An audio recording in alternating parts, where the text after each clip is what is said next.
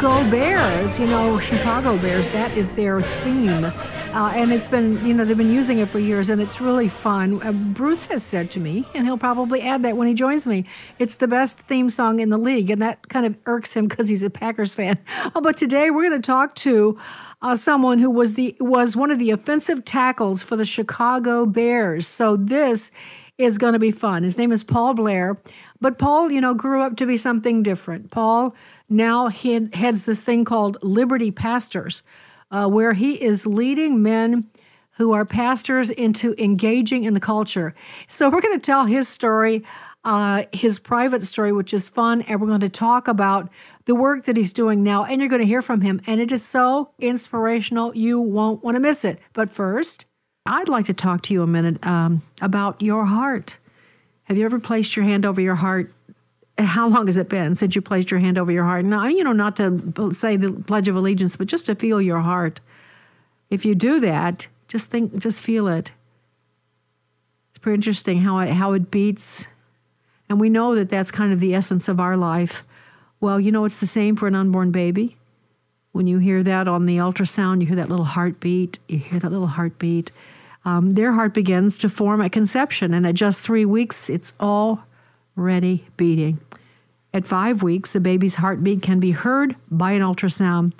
And that's where preborn steps in because they rescue 200 babies every day from abortion by simply providing a mother with a free ultrasound and allowing her to hear her child's heartbeat and see their perfectly formed baby in the womb. By six weeks, the eyes are forming, and by 10 weeks, a baby's able to suck his or her thumb. Preborn needs your help to save these precious souls. And it's not just the babies, it's also the mothers, because preborn really does give them the reasons why life is sacred. They talk about Jesus, about redemption, about the sacredness of life. And so if you would like to help, you just go to preborn.com slash Sandy. That's preborn.com slash Sandy and make your most generous donation. Well, if I didn't say it already, this is Sandy Rios of Sandy Rios 24 7. I always forget that. Uh, you can call us, by the way, at 662 821 2040. You can email us at sandy at afr.net. AFR.net. You can listen to the show very easily by going to Sandy rios.com. But you can also go to our home base, which is afr.net, or you can go to any podcast platform. If you're a Facebooker, go to Sandy Rios 24 7. We have revamped the page and it's ready and waiting for you. So, meanwhile, all you sports fans, sit back and relax and enjoy this edition of Sandy Rios 24 7. From American Family Radio, Sandy Rios. We are not called to be nice. We are often called to be confrontational. And here with me in D.C. is Fox News contributor Sandy Rios. I think the most important thing we need to demonstrate to our children is genuineness that we actually believe what we say we believe. A longtime Fox News contributor, Sandy Rios, thanks very much for being with us. Seek justice, not social justice, but God's justice, what's right and what's wrong. Sandy Rios is with the American Family Association, a pro life radio talk show host. We've got to say this is the line. Life is sacred. Director of Governmental Affairs for the American Family Association. Step up, speak up, say something, do something.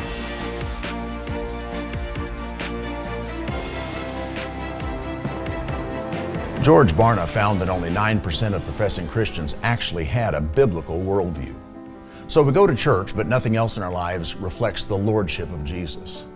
Pastors, we aren't obeying the Great Commission. We aren't making disciples because we aren't teaching our people to observe all things from a scriptural perspective. We call ourselves Christians, but we live our lives like, raise our families like, work like, and vote just like unbelievers. Liberty Pastors is a voluntary, cooperative network of pastors, a band of brothers who work together to engage the culture by preaching the gospel of Jesus Christ, teaching their congregations a comprehensive biblical worldview, and living lives that reflect it. Now have been an activist for 56 years, and I'd just like to say I have never been to a more impactful meeting than, I, than this meeting just leaving the Liberty uh, Pastors Boot Camp and it was a wow. Touched my life. I'm looking ex- excitedly forward to next steps. May we make a difference and influence our culture for the King of Kings. I've been in ministry for 34 years. I will tell you that this event that we are, I training, not an event, but a training that we were here yesterday, today. This is, I, I haven't been excited over anything this much in 25 years. I believe there are three types of pastors. There's the hireling, where pastoring is just a job. He's not going to engage because he's more concerned about being popular than standing for the truth. Then there's the fearful. He's not going to engage because he's afraid of upsetting his elders or his deacon board or his congregation. But then there's a third group who I believe are God called ministers who want to engage the culture and transform it, but have never been taught how. We want you. Join us. All right, Sandy Rios with you of Sandy Rios 24 7, and it's my absolute delight uh, to have traveled to see Paul Blair this morning preach in his partner church, Liberty Church, in Orlando, Florida, which is literally Altamonte Springs. Uh, pa- Paul is a pastor of another church in Edmond, Oklahoma by the same name.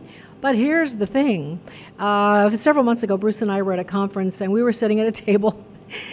Everybody else had people at their tables except for us, just the two of us, and we're saying, hmm, what did we do? And so here comes this really this really big guy with his beautiful wife, and they asked if they could sit with us, and they did, and then it just took off to the races because Paul Blair is a former Chicago Bear. We are Chicagoans, and the intersection of our lives was so funny that we laughed and shared, and also then it became uh, apparent to me that Paul, in his way, well, this is not important, but it, his view of how we should express our faith in this culture is the same as mine, and that is uh, preaching everything. What's happening, I believe pre- pastors are not preparing their people, they're not interceding, and so they're preaching, yes, anything from Genesis to Revelation, but they're not getting into the things that our kids are grappling with. Their parents are grappling with. They're unprepared, and that's why our culture is so tossed to and fro. Okay, that's my statement. So, Paul, tell me how you would word it. I think what you do is preach what I say is the full gospel, yeah. meaning not just not just that there's only a just, but that the gospel is integrated into everything in life. What how would you express that? Well, most New Testament Christians don't realize that there are 39 books that make up the Old Testament of the Bible. And we all would answer that test question properly. If asked how many books of the Bible are there, we'd say 66. But rarely does a New Testament church pastor delve over into the Old Testament unless it's that twice a year sermon on tithing where they'll go to Malachi and talk about storehouses. So we reacquaint pastors with the idea that this is, now I know this is earth shaking, Jesus is the Lord of all of our lives. And sadly, Sandy, well, first of all, let me give just a little bit of a background before I get into this. I grew up in a pastor's kid. I was a Bible, my father was a bivocational pastor. Uh, Dad made his living as an intelligent man, uh, World War II veteran, volunteered for the Navy at the age of 16 after Pearl Harbor, lied about his age, and was serving in the South Pacific.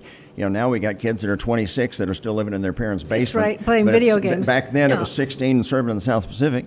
Uh, so, Dad was an architect by trade, but he he felt called to pastor small churches that really couldn't afford to have a full time pastor. So I grew up uh, after my early years, which were in large churches, from about seven or eight on, it was in churches of 35 to 70. But my father was an influential man. We had some, some of the all time greats come through and have dinner at our table. So I truly was discipled from an early age. And I love pastors because of that. I love my dad. I had great respect for the work. But I also saw how hard the work was. And it was something I didn't want any part of. So actually, I was retired from football. So you know, and I had my own business and was married, had children. I was serving the Lord as a volunteer youth pastor in our church, and was quite content in life. And, and again, uh, I was I owned my own business. I was a retired football player, so I, I didn't need the money or need the need the job. But uh, uh, I, I knew at the age of 37 that I was being called into ministry. And I, and I think that's how God does it. I think one of the problems we have in America is we have too many vocational pastors that preach for a living.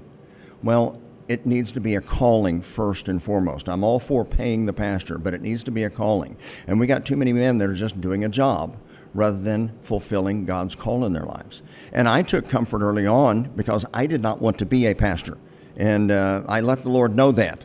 What was funny is my wife was in agreement. She did not want to be a pastor's wife. We were in agreement on that. So, but uh, she also was wise enough to say, uh, you know, honey, if, if this is the Lord's will, if this is God's calling, then we need to be in it. What a great foundation! I just Oh. have to say, what a great foundation for start. Rather than her Yes. not wanting to and you wanting to, just like, that's a gift from God too. Oh. that you're of same mind on it. Like We- a journey together. 35 years married together. So we, we truly have been life Wow. mates and will be. Yeah. But uh, as I have been in ministry, I have discovered that we pastors have been taught a Gnostic view of Christianity. And as I've gone back and studied this in depth historically, you know, when the, when the church originated at Pentecost, it was 100% Jewish. You know, Jesus was a Jew, the disciples were all Jewish. Then you have the revival in Samaria in Acts chapter 7. You have uh, you know, uh, Cornelius' salvation in Acts chapter 10, and we see that it expanded out to the church was Jew and Gentile. But after the end of the first century, when the Jewish um, apostles died off, then from that point on, the church became more and more Greek in its thinking. And the reason that makes a difference to us is the Greek line of thought divided life into the material world, which was wicked and irredeemable. We didn't need to spend any time on it, or the spiritual world, which is all that mattered. Well, that was not how the Hebrews approached things. The Hebrews said, hey, God created both the body and the spirit. God created everything. So we're to glorify God in all that we do, as the Apostle Paul said in 1 Corinthians 10. Glorify God in all that you do. Uh, and Paul said again, you know, we're to glorify God in your body, the material world, and in your spirit, the spiritual world, because it all belongs to God. So that was the foundation of Christianity. You know, Christians, Christianity was birthed out of a, a Jewish parent. I mean, in fact, for the first, really up until the destruction of the temple, the Romans considered the, the Nazarenes or the Way as just another sect of Judaism. So we had a Jewish history. It's a Jewish book written by Jewish authors about the Jewish Messiah, who also happens to be the God of all creation and the Savior of the world. So we teach pastors on opening night of our what we call Liberty Pastor Boot Camps, which we have our last one of the year coming up here in November. But on opening night, we ask pastors, what part of your life is Jesus not the Lord over? Make a list in those areas you shouldn't preach about in church. But the irony is, as we all know, that Jesus is supposed to be the Lord of all of our lives, not just of Sunday mornings. So when pastors stop and think about it for a little bit, and then we go through and show chapter and verse, then delve into the history and see why it is we have been conned to thinking this way, it's wonderful on opening night. We see light bulbs coming on all around the room as these pastors get it because they all feel it in their bones. They know that they need to be doing something. They just don't know what to do or how, Or to, do, to it. do it. And they've been taught in seminary not to.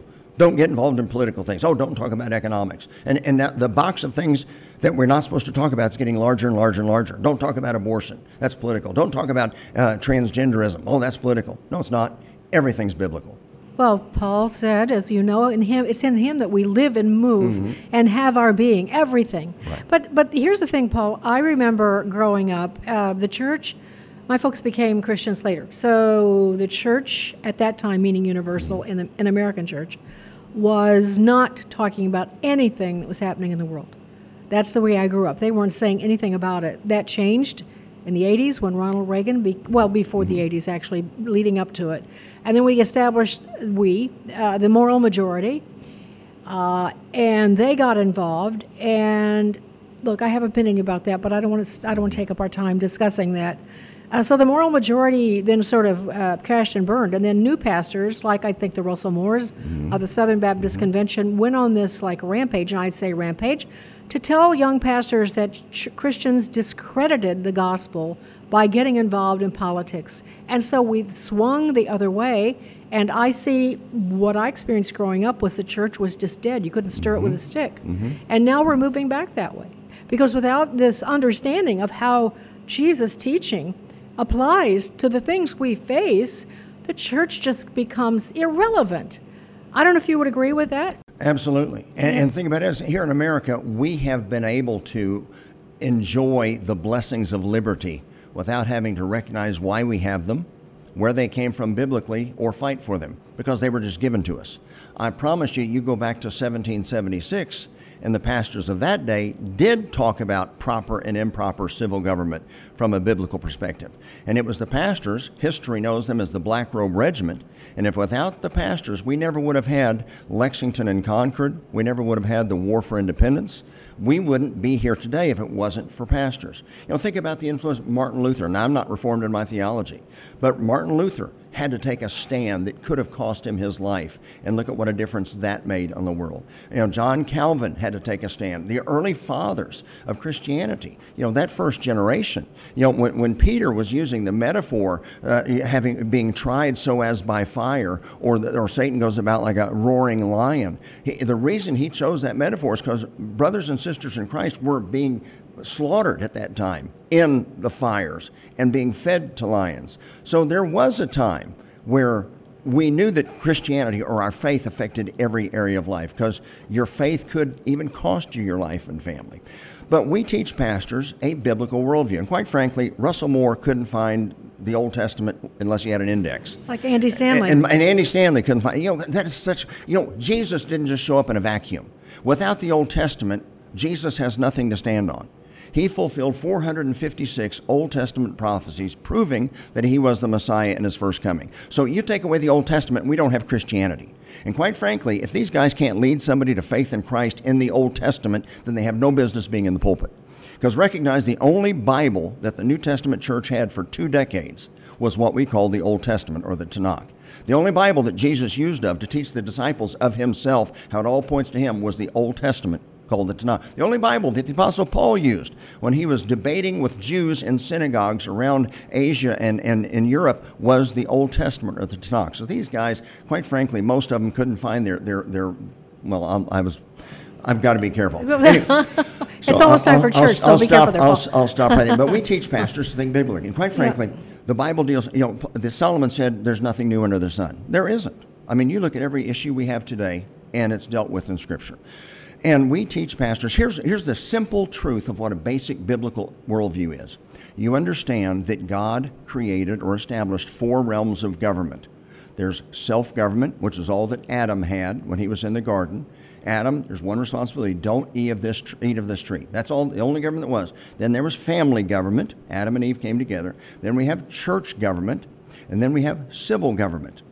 And a biblical worldview is putting into the proper category each issue's area of responsibility.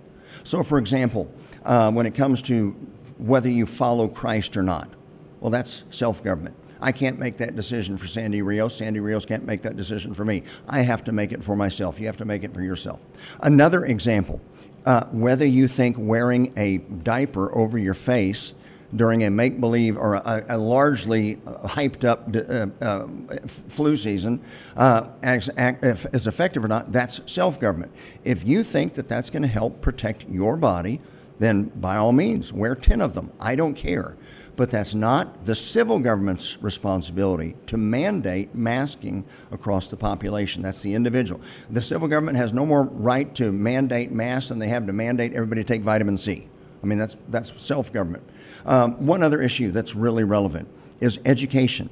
When you look at what the scripture says, who did God charge with raising the children in the nurture and admonition of the Lord? Moms and dads. So that falls under family government. So basic biblical worldview is recognize that God created these four realms and then putting into the proper category of authority each issue. And you'll find that when family government, or excuse me, self government is strong, we have a moral and religious people. Families are strong. We have moms and dads in the home raising their own children. Churches are strong, standing up against against sin and, and preaching the truth and pointing people to Jesus. Then you have a lot of moral and religious people, as George Washington said in his farewell address, as John Adams said in, in a letter during his presidency. Our Constitution is made only for a moral and religious people. Then you don't have much need of civil government. And the purpose of the civil governing authority is to punish the evildoers and protect the good that we may live peaceably in all godliness. All right, I'm going to pick up with that in just a second because I want to talk. Oh, there's so many things you could we could talk about, Paul. Uh, I want to talk to you about your health care because Christian Health Care Ministries is making it possible for us to have this discussion. And I'm very grateful to them. And I'm really happy that they po- provide such great service for people like you. You know, when you're running 100 miles an hour and then get hit with a health crisis, you have no idea what your future holds. Well, Dean and Kim had been married for over 20 years, and when tragedy struck, their family was devastated. They immediately took Dean to the doctor and sought treatment. Christian Healthcare Ministries was there for them and shared all $85,000 of their eligible medical cost. Dean's life was spared and he's back in action and has peace of mind knowing that his family was not burdened with unbearable medical bills. If you would like to check out Christian Health Care Ministries, it's uh, you know what it is. Uh, you pool your resources, and it's a different way of providing health care uh, providing you know the money to pay for your health care.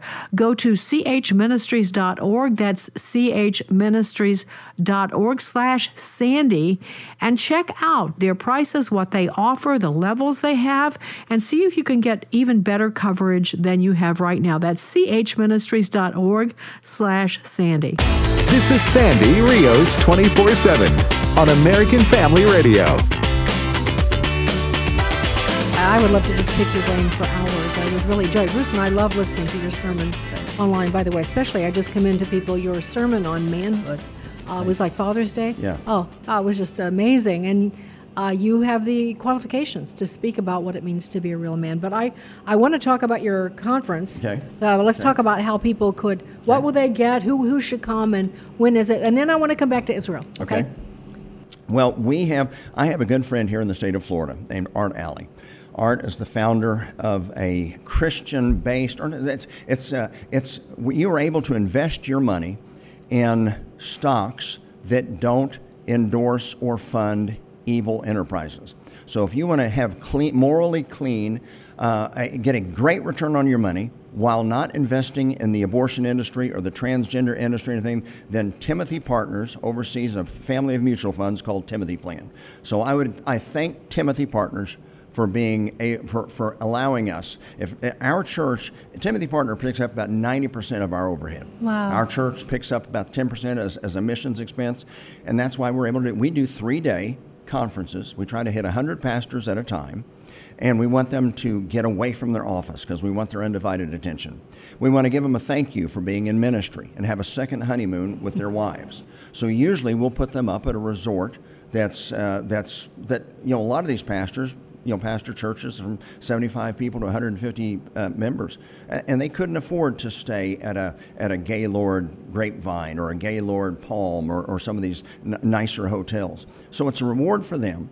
But because of Timothy we're able to heavily subsidize a three night three day three night actually four day three night uh, second honeymoon. And it costs pastors $99 because they have to have a little skin in the game, have to have a little something invested. And, but it's about a $1,500 three day trip. So Wow. heavily, heavily subsidized. Three nights, six meals, including our opening night dinner. And in return for this second honeymoon, we give them the evenings off and they have plenty of free time to, to enjoy the, the uh, second honeymoon, enjoy the facilities and the community. But we ask for 20 hours of their time for continuing education. And we have had some remarkable transformations. We, we, we start off with that message about the compartmentalization of Christianity. In what areas of life is Jesus really not Lord over? And we, so we break the ice with there. We knock down that defense so that we, oh, we can't talk about this. No, we can talk about everything from the pulpit, and we should be talking about everything from a biblical perspective. Then we do a presentation on opening night. My good friend Dan Fisher does in costume. In fact, he wrote a book on the pastors of the, of the War for Independence. And he does it in period costume. The Black Robe. Reg- Black Regiment Robe- you're talking The. Black Okay. Robe Regiment. Yeah, he does a presentation that motivates them to action. Then they, they have a chance to actually hold muskets that were carried at Lexington and Concord, that were carried at the Battle of Trenton. I mean, pieces of our history. So, and then they go get a good night's rest, and then they start the next morning, and we have class. 50 minutes of class, 10 minutes of break, 50 minutes of class, 10 minutes of break. We start with biblical principles of civil government chapter and verse why America is different than all other forms of government. And we see the great faith that went back to our pilgrims and the Puritan migration, from which we have this exception to the rule. Rather than, rather than subjects being ruled by a sovereign, in America we have citizens that have public servants. and we uh, constitute our own limited government. So the, the authority to, to govern comes from us, and they're accountable to us. You, no, other, no other system in world history except Israel. Israel's original government for the first 400 years was supposed to be a republic. So we teach them about that. Then we teach them about uh, 501c3. We delve into Romans 13 and the resistance that we talk, talk about this. We're supposed to have unlimited submission to civil government. That's just nonsense. You know, you would a, a child biblically is supposed to obey his mom and dad. But if dad is a pervert and wants to molest his son, then his son should not submit to his father's perverse government he should submit as it is in the Lord. The same thing is true with a pastor in a congregation or with the civil government.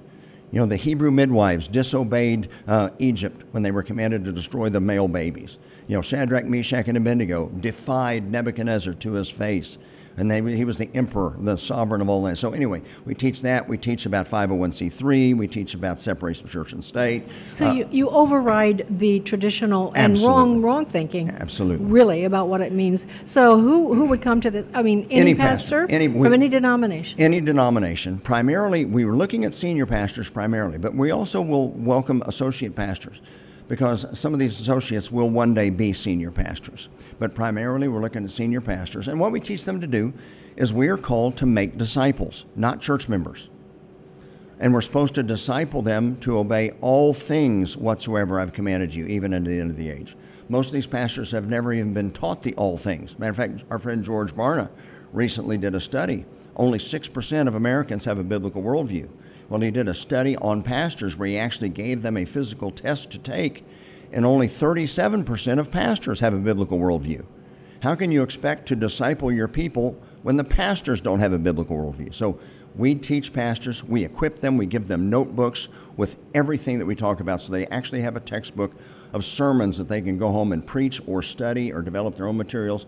Every PowerPoint slide we present, they have access to. Every video we present, they have access to experts like former Congressman Bob McEwen talk about economics and freedom from a biblical perspective and why we've been different. Uh, we have Kevin Freeman talking about some of the answers to the Great Economic Reset. War Room, Kevin Freeman. Absolutely. Yeah. we, we have Alex Newman talking about the Great Reset. We have America's frontline doctors. Uh, we deal with critical race theory. We deal with climate garbage. This is the next shoe that's going to fall. We just got through COVID, and now we're going to have climate nonstop. It's an existential threat. Let me ask you something. You know, I always say, I've always said, I've said this for years since I started on radio because I really do think God laid it on my heart uh, to develop a show. I don't even go to develop a show that was not Christianese uh, and not a show just for Christians. I mean, I was really intent on that. In fact, in my first stint in Chicago, we did secular music. Uh, we made sure the lyrics were fine and I would talk about what's happening in the world, politics. I had people, I had a guy listening, he was doing surveillance in a massage parlor who called in. I had all kinds of people listening, but I never denied my faith or did not speak about Jesus. I did it in a, the natural way I would do it with anyone mm-hmm. in conversation. And so I always said, you know, the law is the teacher, as Paul said, leading men to God. In other words, when you present God's truth, no matter even if you're not giving John 3:16 in that moment, it's leading men to God. Sure. So my my question for you is does that do that with pastors? I mean, when they actually kind of make a connection that it's it is the application of all they spent their life studying giving it an application, do you see them coming alive? Oh, absolutely. We, we have remarkable stories from, from Idaho and the state of Washington to Florida and all points in between. One, for example, a pastor down here in Florida named Jack Hilligoss from Lake Wales, Florida. Jack came to a camp that we held in Fort Smith, no, it was in Little Rock, Arkansas. And Jack went back home, decided to run for mayor. Now, he's still pastoring his church, but he ran for mayor of Lake Wales, and he won. And his first official act was rather than celebrating LGBT Pride Month, he stood with Governor Ron DeSantis and celebrated Strong Families and Fatherhood Month. And he caught, forgive my French, hell for it. I mean, they just unloaded on him, but he stood strong. After a year, he has, as mayor, been able to make all sorts of appointments. The whole makeup of the city has been transformed. And in their county, they now have seven cities in their county that stood with Jack. this last June and refused to celebrate LGBT Depravity Month. So he is making a huge difference. The momentum is growing, and that is just That's one. pretty thrilling. That is just one example. All right, so practically speaking, how can people find out? What pastors, because pastors listen, and so how can they uh, make connection? Go to libertypastors.com or libertypastors.org. We have both domain names, and you'll find information. Our next camp, all of this stuff is available online. So if you can't make the trip, then you know we can share with you the resources where you can watch that in your in your office. But we would encourage them to come to Hershey, Pennsylvania. I mean, come load up on chocolate while you're there, and and, and have a three day second. coming. honeymoon. I'm coming. Have a three. Which, you ought to come and broadcast there. Really. Oh, Have a that would be fun. Three. Absolutely, we could just gorge on chocolate. uh, but but uh, a three day second honeymoon, and come through the camp because it's an experience. Here's the thing: people think, oh, it's just another conference. This is not just another conference. Nobody has done what we're doing. Nobody is doing what we're doing. We're getting the, get the people out to vote. Yeah, yeah, yeah. That, that's a part of it. But this is transformative. And this is the main word we hear from pastors. They will come up to us afterwards and they will say, You have transformed my ministry.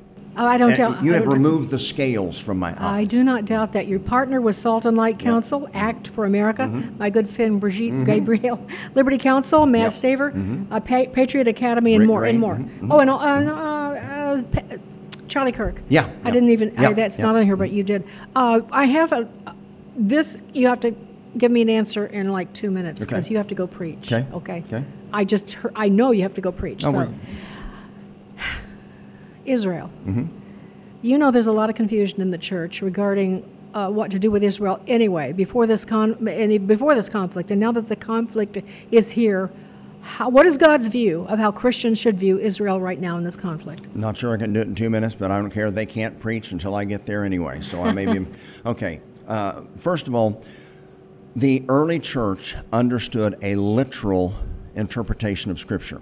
Up until the time of really um, uh, Augustine, did they apply a, a allegorical view of the end times, and they had to. And I understand if I'm Augustine and it's 400 A.D. and there's no nation of Israel, and now the church is in good standing and the church is going to run the world. He's well. How do we how do we deal with all these Old Testament scriptures? Well, the Bible's very clear that Israel is going to be out of the land for a long time. God said in multiple books of prophecy, I'm going to scatter you to the four corners of the earth, but in the last days, I'm going to bring you back. You follow what Ezekiel says in order. It's going to bring them back. They're going to be like a, a, a- army standing, yet there is no, that uses the Hebrew word ruach, no wind or spirit within them. That's where we're at now. After 2,000 years. By the way, eh, there are no Edomites anymore. There are no Ammonites anymore. There are no Philistines anymore. All of those people groups, once they were conquered, they died off and lost their identity. Israel is a miracle because they have not had a homeland for 2,000 years. But because of their kosher laws and other things, they have stayed distinct and separate as a people. And after 2,000 years without having their homeland, they are now back in their land. And that's what the Bible says their land, the hills of Judea, their land, the, the land that God gave to Abraham, Isaac, and Jacob. But they're without any spirit. They have the army, they, they are a mighty army, but they're without any spirit within them. You know, and the Bible talks about that in the last days there will be perilous times. Psalm 83 talks about a regional conflict. Quite frankly, I think that's where we're at right now. The, we have Israel dealing with the, with the countries around them. I think this is going to escalate into uh, 38, uh, Ezekiel 38 and 39, where Russia and, um, and Iran and Turkey uh, come down and are soundly defeated. But then there will be a peace treaty that's implemented. It talks about Daniel 9:27. There will be this great peacemaker. Quite frankly, when I see the World Economic Forum and what they're doing, and I look at the ten toes of the ten kings of, of Daniel chapter 2, by the way, it uses the word uh, uh, uh, Malik, not Mamlaka. It, it uses the word for king, not kingdom. I think I think I, I see a conspiracy of, of, of global mobsters, mob bosses. You got Xi Jinping, you got Vladimir Putin, you got Klaus Schwab, all these men sitting around a table trying to run the world. At the end of the day, they all want to be on top, so there's a little dissension between them. So they're going to put forward a front man that's their representative. A, I'll not say it's Barack Obama, but a Barack Obama ish type of personality that can be a cult leader and that's going to be the guy that orchestrates the peace treaty. We, we may be 50 years away from the rapture of the church, but I also say we could be five minutes away from the rapture of the church. We see things that are coming together. But our command, the last command the Lord has given us until He returns and gives us further orders, is to occupy until He comes. But your question, Israel belongs to, uh, the land of Israel belongs to the Israelis. No such thing as a Palestinian. There never was. That was the Ottoman Turkish Empire for over a thousand years. It had been conquered land. There was no Lebanon. There was no. There was no Palestine. There was no uh, Syria. It was all part of the Ottoman Turkish Empire. Then after World War I, things changed. These countries were set up. Israel was to belong to the Jewish people. So they've tried the two-state solution many, many times. It does not work. Hamas charter literally says they want to kill every Jew hiding behind every rock and tree. That's the goal. This is not about coexistence.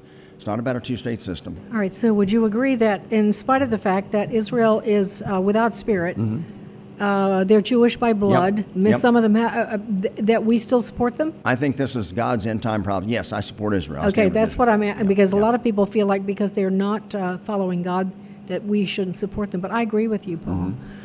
All right. Well, listen. Th- oh, uh, okay. One last time. This yep. is libertypastors.com Liberty for, Pastors. for the conference. Yes. And Paul has to go preach. Pastor Paul Blair, Liberty Church in Edmond, Edmond Liberty Oklahoma. Church, Liberty Church Orlando. Both. And in Orlando. Okay. All right. Very good.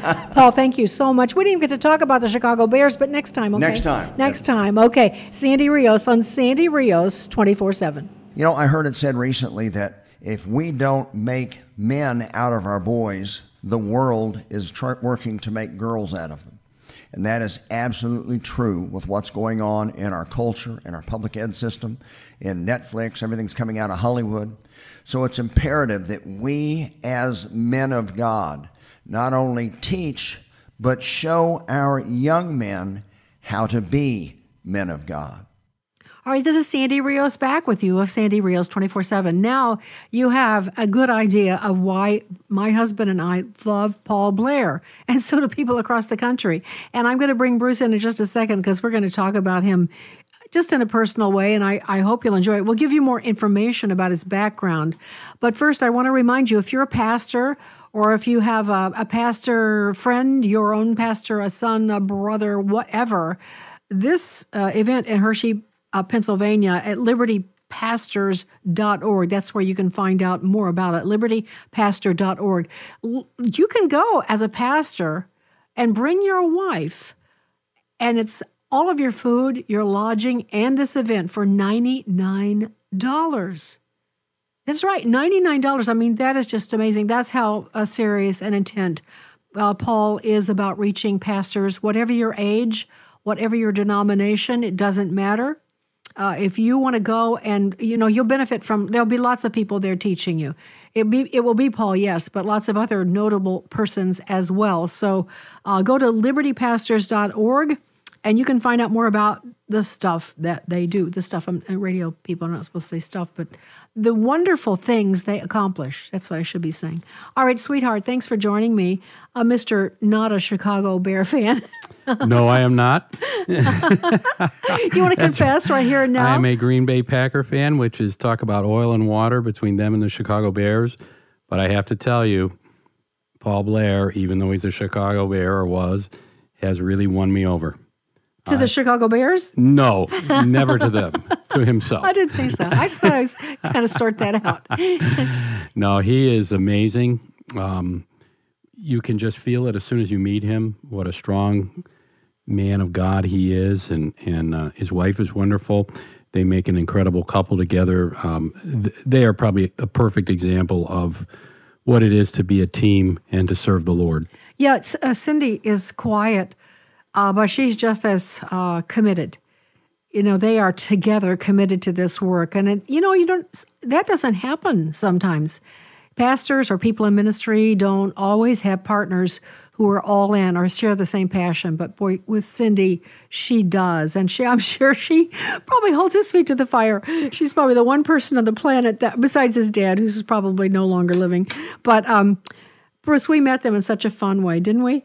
We did. We were down in Miami at a conference, and there was a break and they had box lunches for people and they had an outdoor patio and they had all these large round tables that sat say 10 to 12 people and almost every table was full except ours. ours was just the two of us, and people were walking past us to go to other tables. And you know, I have to admit, I was smelling my breath or whatever. I I figured, what are we doing wrong? Well, all of a sudden, this very large man and his wife come up and go, "Would you mind if we joined you?" And we said, "No, that'd be great."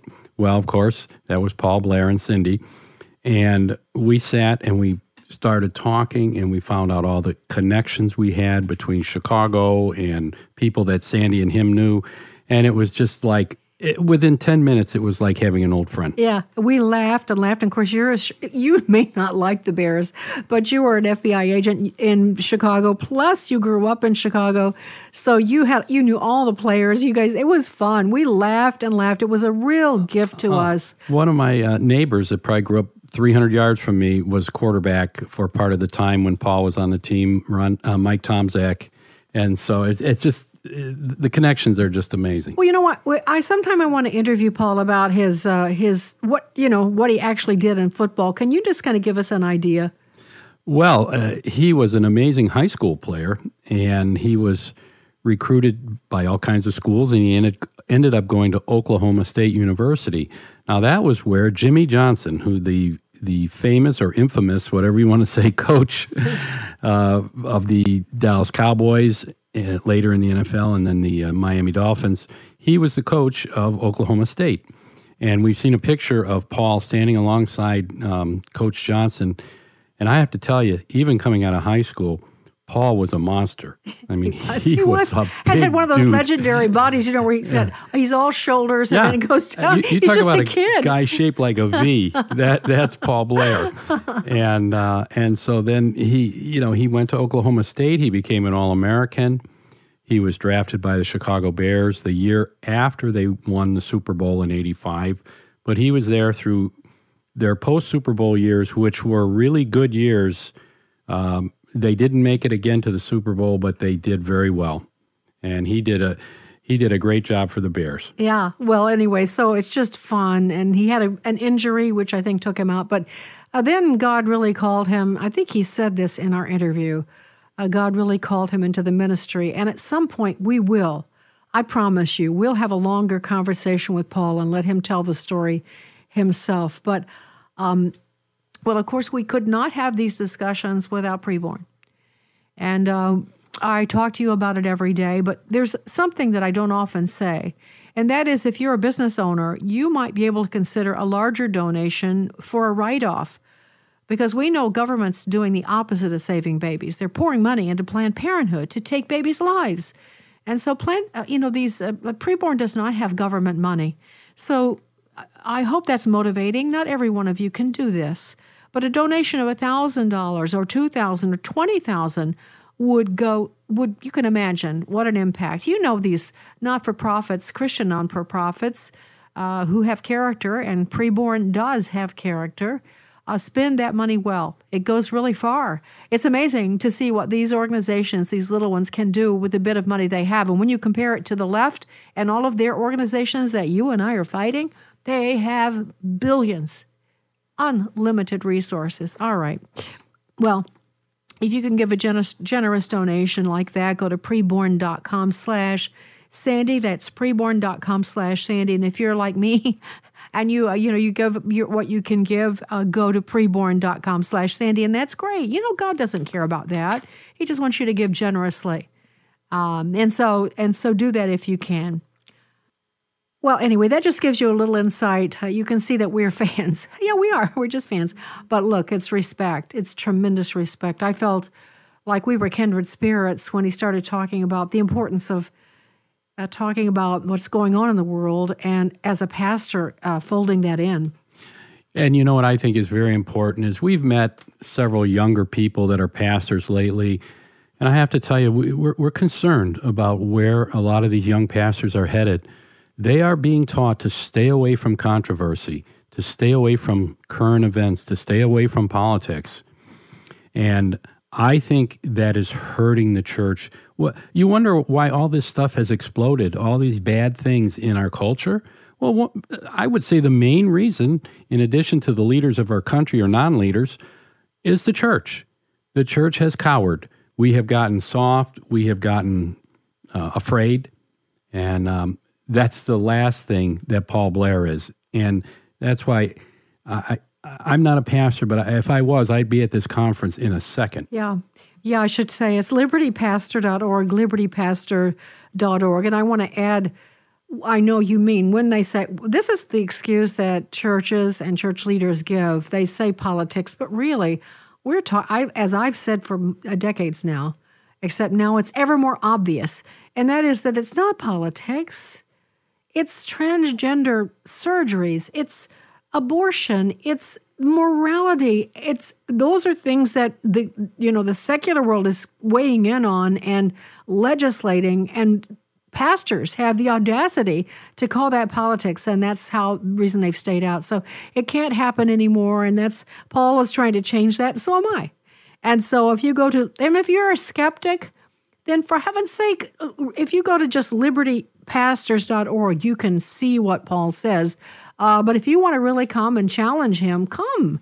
It's $99 and it's uh, November 5th to the 8th at Hershey, Pennsylvania. We, by the way, who knows? We might show up. We just might do that. So, um, I think that's the. I think that's everything I wanted to share uh, with you today. I want to remind you, this is Sandy Rios twenty four seven. It's always a pleasure to spend time with you, and we are always honored that you take the time to listen you can write us at sandy at afr.net, sandy at afr.net. You can go listen to the show on any podcast platform at afr.net or at sandyrios.com, which I think is actually the easiest way if you're not used to podcasting.